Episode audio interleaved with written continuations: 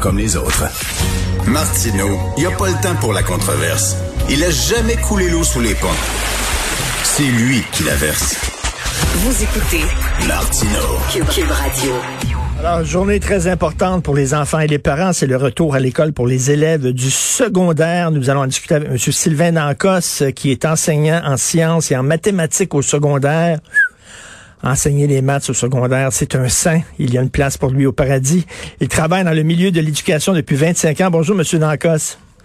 Bonjour, M. Martineau. Bonjour. Et mon fils, hier, 12 ans, ben, euh, a eu de la difficulté à s'endormir. Il angoissait. Il est venu dans la chambre. Puis bon, j'arrive pas à dormir. Je suis inquiet. Je suis stressé pour demain. J'ai dit, ben, c'est le fun. Tu vas retourner à l'école. Puis c'est bien. Puis tu vas voir tes amis. Il dit, oui, mais il y a plein de règles. Le masque, puis tout ça, c'est pas évident. Donc, faut pas sous-estimer le, stress que ressentent ces jeunes-là hein, ces temps-ci. Ben tout à fait. Là, euh, c'est la même chose à la maison. J'en ai trois, deux au primaire puis une au secondaire. Puis je vous dirais que sont contents de retourner à l'école, sont contents de, revoir leurs amis, mais il y a une certaine fébrilité. Puis pour d'autres euh, enfants, ça se manifeste aussi par une crainte. C'est variable d'un individu à l'autre. Puis oui, il faut prendre soin de nos jeunes, il faut faire attention. Puis euh, nous aussi, comme enseignants, là, puis le personnel scolaire est est à l'affût, donc euh, on, travaille dans ces, avec ces variables-là, je vous dirais. Est-ce que pour vous, c'est une bonne euh, décision d'ouvrir les écoles? Ben, ça dépend de quel point de vue on, se place. Moi, c'est sûr que si vous me parlez du point de vue pédagogique, si on parle de d'éducation avec un grand E, moi, je le dis, ça fait des mois et des mois et des mois que je le répète. Là. Donc, euh, oui, c'est une excellente hmm. nouvelle. Euh, les cours à distance, euh, c'est bon, c'est mieux que rien. on va s'entendre. Entre rien et des cours à distance, on va y aller avec les cours à distance. Mais on constate puis le constat est assez dur, là, c'est que c'est pas très efficace. c'est sûr que pour un enfant, pour un adolescent, sa place, c'est à l'école, dans sa classe, avec le personnel scolaire. Là. Et vous, vous êtes prof, euh, est-ce que vous préférez justement donner des cours en présentiel, mon Dieu que je déteste ce, mot-là. avant, quand j'étais jeune, on dit en personne, tu sais. semble, ça, ça, se dit aussi. Est-ce que vous préférez donner des cours en personne ou plutôt qu'à distance?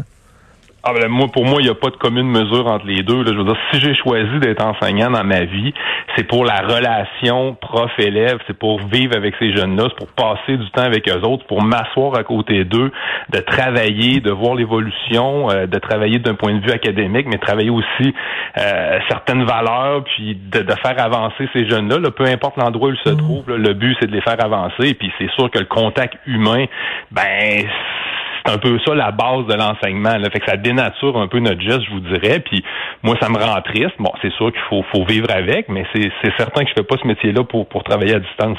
Et c'est quoi le, le, le, principal défi à relever d'enseigner en classe en temps de pandémie?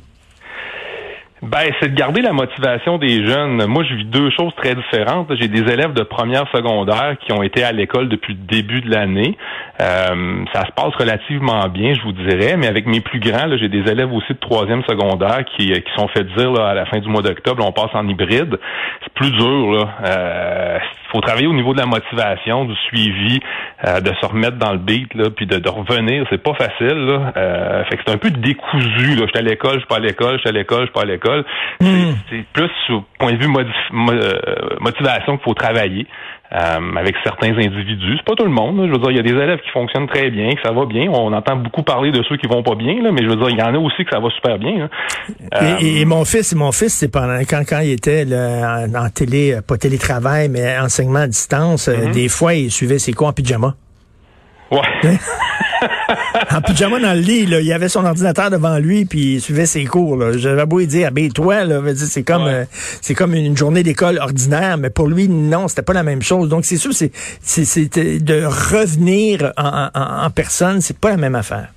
Non, pas du tout. Là. Ça demande quand même un, effort de, de, de reprendre ce, ce, tempo-là, je vous dirais. Là. Euh, puis oui, là, moi je le vois là, à l'écran là, quand j'ai j'ai des cours à distance, des élèves qui ont les yeux un petit peu à moitié fermés. On voit qu'ils viennent, viennent, juste de se réveiller, le cours commence. Euh, d'autres qui sont en pyjama, comme vous dites, euh, dans leur lit. certains sont en train de manger un bol de céréales pendant qu'ils écoutent le cours. c'est une dynamique un peu différente, je vous dirais. Là, ouais.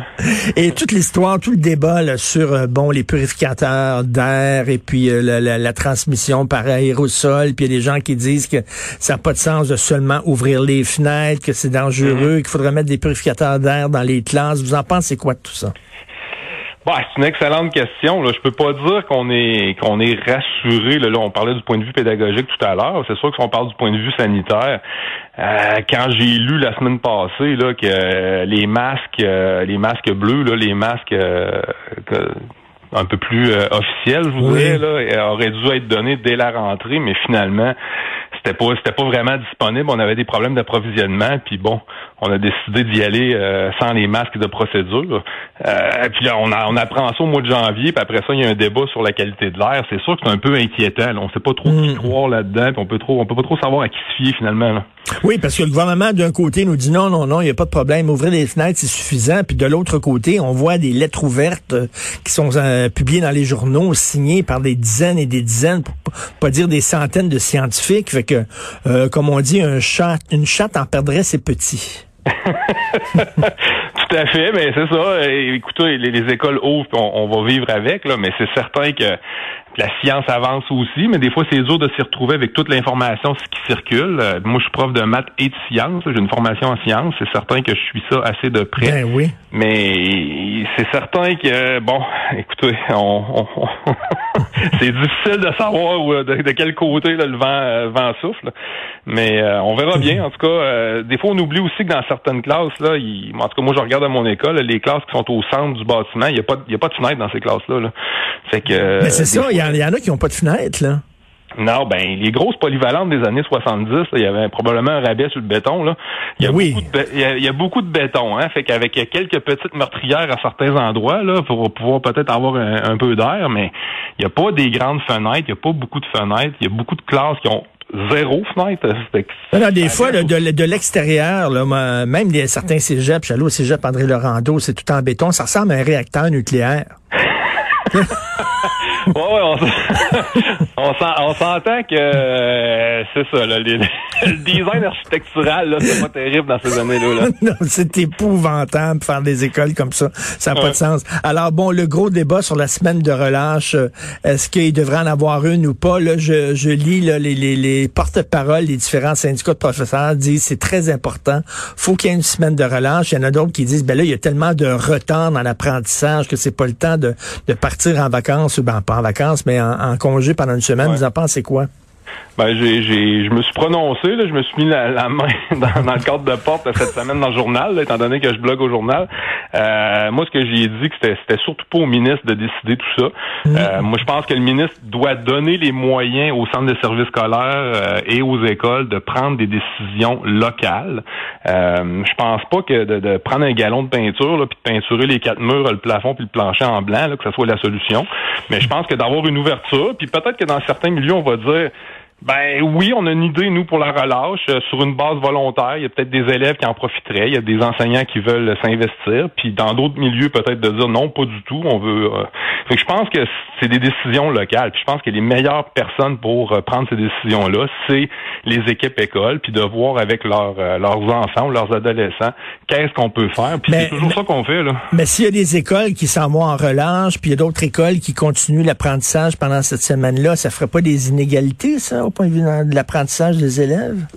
Ben, ça dépend. Je pense que s'il y a des élèves qui ont besoin de rentrer, moi, j'irais plutôt avec des, des, des, cas ciblés, je vous dirais. Là.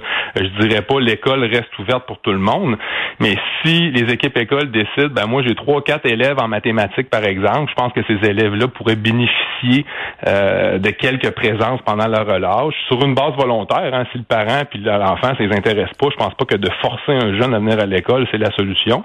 Puis aussi, euh, il y a un peu un délire par rapport à la semaine de relâche, dans le sens où apprendre, là, c'est pas euh, c'est pas un sprint. Apprendre, c'est un marathon. Fait que si on pense régler tous les problèmes en dedans de cinq jours, je pense qu'on rêve en couleur. Hmm.